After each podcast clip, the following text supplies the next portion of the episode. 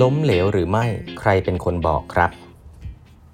สวัสดีครับ ท่านผู้ฟังทุกท่านยินดีต้อนรับเข้าสู่ 8 บรรทัดครึ่งพอดแคสต์สาระดีๆสำหรับคนทำงานที่ไม่ค่อยมีเวลาเช่นคุณนะครับ อยู่กับผม ต้องกวีวุฒิเจ้าของเพจ8บรรทัดครึ่งนะฮะวันนี้เป็น EP ที่ 1631 แล้วนะครับ ที่เรามาพูดคุยกันนะครับ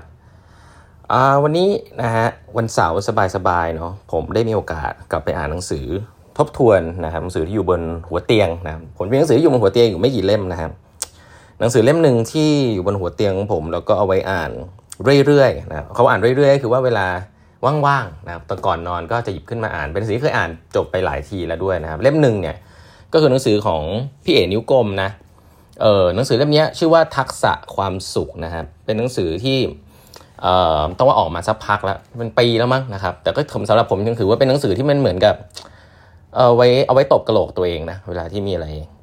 เครียดนะแต่ว่าช่วงนี้ไม่ได้เครียดนะ แต่มาหมายถึงว่าเออไปหยิบมาอ่านแล้วรู้สึกมันมีมุมหนึ่งที่ผมอยากจะนำมาแชร์วันนี้นะครับ คือเรื่องของความล้มเหลวนะครับ คือช่วงนี้ผมต้องบอกว่าหลาย ๆ คนนะฮะปลายปีแบบนี้มันก็จะเป็นช่วง evaluate ช่วงทำ business plan ช่วยอะไรเงี้ย เราก็จะดูตัวลงตัวเลขเนาะในเชิงของธุรกิจอะไรเงี้ยเราก็จะมีความกังวลว่าเอ๊ะ ธุรกิจเรานี่พอทำไปแล้วมันจะเป็นยังไงนะไม่ตัวเลขมันดีบ้างไม่ดีบ้างนะครับแล้วมันก็จะเริ่มเกิดความกังวลว่าเดี๋ยวโดยเฉพาะในคนที่เป็นวงการคอร์เปอเรทเนี่ยคือได้หลายครั้งอะ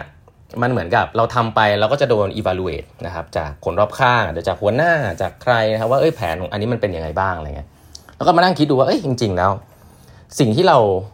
ควรจะโฟกัสที่เราต้องมานั่งนอนไม่หลับคิดโน่นคิดนี่อยู่ตลอดเวลาเนี่ยเอ๊ะมันเป็นเพราะอะไรเรากลัวอะไรกันแน่นะครับซึ่ง พอมาอ่านหนังสือที่เกี่ยวกับเรื่องความสุขความสำเร็จอะไรเงี้ยเออมันก็น่าสนใจเนาะคือหนังสือเล่มนี้มันจะมีบทหนึ่งนะในที่ผมเปิดขึ้นมา มันเรียกว่าความสำเร็จหรือความล้มเหลวนะครับมันต่างกันยังไง เป็นอย่างนี้ฮะคือเขาเล่าถึงเรื่องของบุคคลหลายคนมากนะครับ แล้วก็สิ่งที่เคยมีบุคคลหนึ่งชื่อว่ามาร์คลูอิสนะครับมาร์คลูอิสเนี่ยก็ต้องบอกว่า เป็นอาจารย์ทางด้านจิตวิทยานะครับที่มหาลัยเท็กซัสนะครับแล้วเขาก็พูดถึงเรื่องของเคสของหลาย ๆ คนนะครับที่อาจจะประสบความสำเร็จหรือว่าล้มเหลวเนี่ยเขาบอกสิ่งที่มันมีเหมือนกันอย่างหนึ่งเนี่ยคือสำเร็จกับล้มเหลวเนี่ยมันเป็นเรื่องมันเป็นเส้นบางๆมาก ๆนะครับและหลาย ๆ ครั้งเนี่ยสิ่งที่มันน่าเศร้าที่สุดก็คือว่าเราเอาความสำเร็จความล้มเหลวใน definition ของเราเนี่ยไปให้คนอื่นตัดสินว่ามันสำเร็จหรือล้มเหลวนะครับมาร์คลูอิสเนี่ยสรุปอย่างนี้ฮะว่า ความสำเร็จที่แท้จริงเนี่ยจริง ๆ แล้วอยู่ในหัวของคุณนะว่าเป็นทัศนคติของคุณในสิ่งที่คุณได้ทำไปแล้วถ้าสิ่งที่คุณทำไปเนี่ยจริงๆมันเป็นสิ่งที่เกิดขึ้นเท่านั้นเองนะครับเวลาคุณตัดสินใจทำอะไรไปเนี่ยเป็นสิ่งที่เกิดขึ้นสำเร็จหรือล้มเหลวเนี่ยจริง ๆ แล้วเนี่ยมันขึ้นอยู่กับทัศนคติของคุณในการทำสิ่งนั้นไปแล้วนะครับคนรอบข้างเนี่ยพร้อมที่จะจัดว่าสิ่งนั้นเป็นสำเร็จหรือล้มเหลวเสมอในมุมมองของเขานะฮะซึ่งแต่ละคนก็จะไม่เหมือนกันนะครับ อาจจะมี grouping บ้างมีอะไรบ้างนะครับ แต่ว่าสำหรับคุณแล้วเนี่ยที่จะบอกกับตัวเองว่าสิ่งนี้ฉันสำเร็จหรือล้มเหลวเนี่ยมันคือทัศนคติของคุณนะครับเขาบอกว่าวิธีเนี่ยที่คุณจะมีความสุขกับสิ่งที่คุณทำได้เนี่ยวิธีที่คุณจะมีความสุขได้คือคุณต้องชอบตัวเองนะครับเมื่อไหร่ก็ตามที่เรารู้สึกว่าเราเกลียดตัวเอง เรารู้สึกว่าเราไม่เก่ง เราไม่ดี เราโดนเรารู้สึกว่าเราไม่ดีอะไรเงี้ยคุณจะเหนื่อยละคุณจะเป็นคนที่ไม่มีความสุขเลยนะครับ เพราะฉะนั้นคุณจะมีความสุขได้เนี่ยคุณต้องชอบตัวเองก่อนและคำถามที่ว่าคุณจะทำไงให้ตัวเองให้ชอบตัวเองได้เนี่ยคือคุณต้องทำในสิ่งที่ตัวเองภูมิใจครับที่จะกล้าบอกคนอื่นว่าเฮ้ยฉันภูมิใจที่ได้ทำสิ่งนี้นะครับซึ่งความภูมิใจนั้นเนี่ยจริงๆหลายๆครั้งเนี่ยมันไม่ได้อยู่ที่ผลลัพธ์อย่างเดียว มันอยู่ที่กระบวนการด้วยนะครับหลายๆครั้งเราทำอะไรที่มันยากมากเนี่ยคุณลองนึกภาพว่าถ้าคุณบอกคุณอยากจะไปดวงจันทร์อะแล้วโลกใบนี้มันไม่เคยมีใครไปดวงจันทร์มาก่อน แล้วคุณบอกคุณอยากจะไป แล้วคุณพยายามเต็มที่แล้ว แล้วคุณไปไม่ได้ คนทั้งโลกบอกว่าคุณล้มเหลวคำถามก็คือคุณจะตีตราตัวเองว่าคุณเป็นคนล้มเหลวจริงเหรอทั้งที่คุณเป็นคนที่พยายามในขณะที่คนอื่นเขายืนมองแล้วก็พูดอย่างเดียว จริง ๆ แล้วในองค์กรเนี่ยมีแบบนี้เยอะมากนะครับ คนที่ลงมือทำอะไรสักอย่างใหม่ๆนะผมเองก็เป็นหนึ่งในนั้นนะคือเราก็ทำงานในสายอินโนเวชันเราเราเป็นคนทำเนี่ยเรารู้อยู่แล้วว่างานนี้มันยากยากนะ แล้วเราก็รู้อยู่แล้วว่ามันมีความเสี่ยงที่จะล้มเหลวสูงมาก ซึ่งในองค์กรไทยส่วนใหญ่ก็ไม่ได้อลาวสิ่งเหล่านั้น แล้วเราก็จะมีคนรอบข้างเยอะมากที่คอยมาดูตรวจสอบว่ามันสำเร็จหรือล้มเหลว ในมุมมองของเขานะบางทีเป็นมุมมองแคบๆของโลกเก่าด้วยซ้ำซึ่งถ้าเราความเข้าใจเขาเนี่ยจริงๆเขาก็ไม่ได้ผิดอะไรนะแต่สิ่งที่มันมีความสำคัญมากเลย คือการคิดกับตัวเองครับว่า ถ้าคุณทำเต็มที่แล้ว แล้วมันยังไม่ได้ผลอย่างที่คุณคิดเนี่ยคุณคิดว่าสิ่งนั้นคือล้มเหลวกับตัวเองจริงหรือเปล่านะครับ เพราะถ้าคุณคิดว่ามันจริงเนี่ยคุณจะเครียดมากเลยนะกับผลลัพธ์ตรงนี้แต่ถ้าคุณรู้ว่ามันจริงมันมีความเปอร์เซ็นต์ล้มเหลวสูงแต่แรกแล้วเนี่ยแต่คุณยังอยากจะทำมัน เพราะว่าคุณรู้สึกว่าคุณได้พยายาม และคุณรู้สึกว่ามันมันมันมีค่าที่จะพยายาม แม้ว่ามันจะออกผลลัพธ์แบบไหนก็ตามเนี่ยสำหรับผมคุณก็สำเร็จแล้วนะฮะคุณได้ทำมันนะฮะและทัศนคติเหล่านี้แหละที่มันมีความสำคัญที่จะส่งต่อไปสู่ทีมงานของคุณนะฮะว่าคุณมีทัศนคติต่อการทำอะไรที่มันมีความเสี่ยงสูงอย่างไรนะเพราะถ้าคุณเครียดมากกับผลลัพธ์เนี่ยผมบอกได้เลยว่า ทีมงานคุณจะไปไหนยากเลย เพราะว่าเขาจะเครียดกับคุณด้วยนะแต่ถ้าคุณรู้สึกว่าคุณชอบตัวเองที่คุณได้เป็นคนแบบนั้นนะและคุณทำในสิ่งที่ตัวเองภาคภูมิใจนะแม้ว่าผลลัพธ์มันจะเป็นอย่างไรก็ตาม แต่คุณได้ทำมันเต็มที่เนี่ยความสำเร็จกับความล้มเหลวนี่เป็นเส้นบางๆเลยนะฮะคุณอาจจะทำไปพยายามเต็มที่แล้วมีเลิร์นนิ่งมากมาย ผลลัพธ์ไม่ได้เป็นอย่างที่หวังเนี่ยก็อาจจะเรียกว่าสำเร็จได้นะครับเพราะฉะนั้นความพยายามความเต็มที่เนี่ยมีความสำคัญมากนะพี่เอ๋พูดไว้น่าสนใจบอกว่า แพ้แต่ดีนะ พังทลายแต่งงดงาม บางครั้งเรื่องราวมันก็เป็นแบบนี้แหละนะครับ ซึ่งสิ่งเนี้ยผมก็เลยอยากจะนำมาแชร์ว่า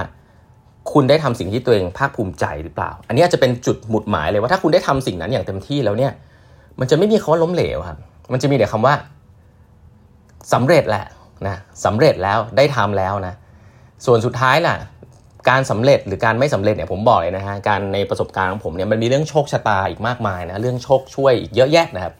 ที่เวลาคนที่สำเร็จที่คุณเห็นใน Facebook เนี่ยเขาไม่ได้บอกคุณหรอกฮะว่า บางทีมันก็มีโชคอยู่เยอะ ต้องบอกอย่างมีทามมิ่งอยู่เยอะที่เขาไม่ได้คาดหวังว่ามันจะเป็นอย่างนั้น มันไม่ได้มีแต่ฝีมือนะสำเร็จก็ไม่ได้ขึ้นกับตัวเองร้อยเปอร์เซ็นต์ครับล้มเหลวมันก็ไม่ได้หมายความว่าเราผิดร้อยเปอร์เซ็นต์ชีวิตมันก็เป็นอย่างนี้แหละนะฮะเพราะฉะนั้นเนี่ยมันเลยกลับมาที่ตัวเองว่าคุณมีทัศนคติต่อตัวเองอย่างไรนะครับถ้าคุณได้ทำสิ่งที่ตัวเอง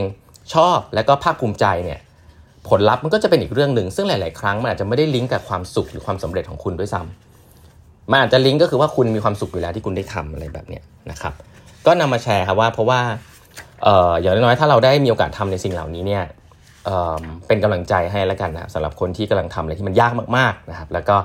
เป็นช่วงที่กำลังปั้นอยู่ว่าเอ๊ะมันจะสำเร็จหรือเปล่านะคนนั้นจะคิดยังไงคนนี้จะคิดยังไงนะครับ ความสำเร็จหรือล้มเหลวเนี่ยถ้าเอาแบบ จริง ๆ เลยคือไม่ได้ขึ้นกับคนอื่นเลยครับว่าเขามองคุณยังไงนะครับคุณได้ทำมันเนี่ยก็ทำมันอย่างเต็มที่นะครับแล้วถ้าคุณชอบตัวเอง คุณได้ทำสิ่งเหล่านั้นเนี่ยคุณยังรู้สึกภูมิใจกับตัวเองได้เนี่ยสิ่งนั้นคือดีมากๆแล้วนะฮะนี่คือหนังสือทักษะความสุขนะฮะของพี่เอ๋นิ้วกลมนะจริงก็สนิทสนมกันประมาณนึงนะครับพี่เอ๋ก็เออเป็นเขาเรียกว่าไงดีทำเรื่องที่มันเป็นเรื่องความสุขที่มันยากๆเนี่ยให้เราเข้าใจง่ายนะครับ แล้วก็ขออนุญาตช่วยประชาสัมพันธ์นิดนึงแล้วกันนะฮะตอนนี้เนี่ยวันนี้ วันเสาร์เนี่ยที่ 30เนี่ยนะครับทำสนักพิมพ์ของพี่เอ๋มีหนังสือออกมาใหม่ 5 เล่มนะ How to live a good life นะฮะโดยพี่เอ๋นิ้วกลมนะฮะวิถีคนปลังปานกลางนะอันนี้ของพี่โจธนาเทียนชริยะนะคนนี้ก็เป็นปรมาจารย์ของผมเลยนะครับ มีอะไรก็ปรึกษาแกตลอดนะครับดีมากๆนะครับ Move Heaven and Earth นะอันนี้หนังสือที่เฝ้ารออีกเล่มหนึ่งของพี่กระทิงนะครับพี่กระทิงก็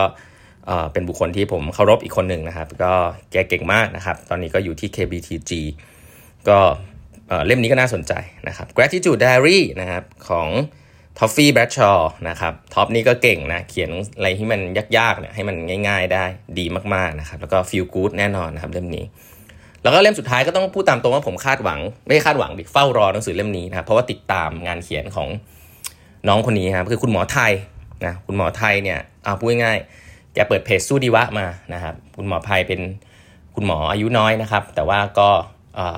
ป่วยนะครับป่วยเป็นโรคนะครับ แล้วก็เขียนประสบการณ์ของการเจอโรคร้ายต่างๆนะครับ ก็น่าจะบทเรียนที่ดีให้กับพวกเรานะครับ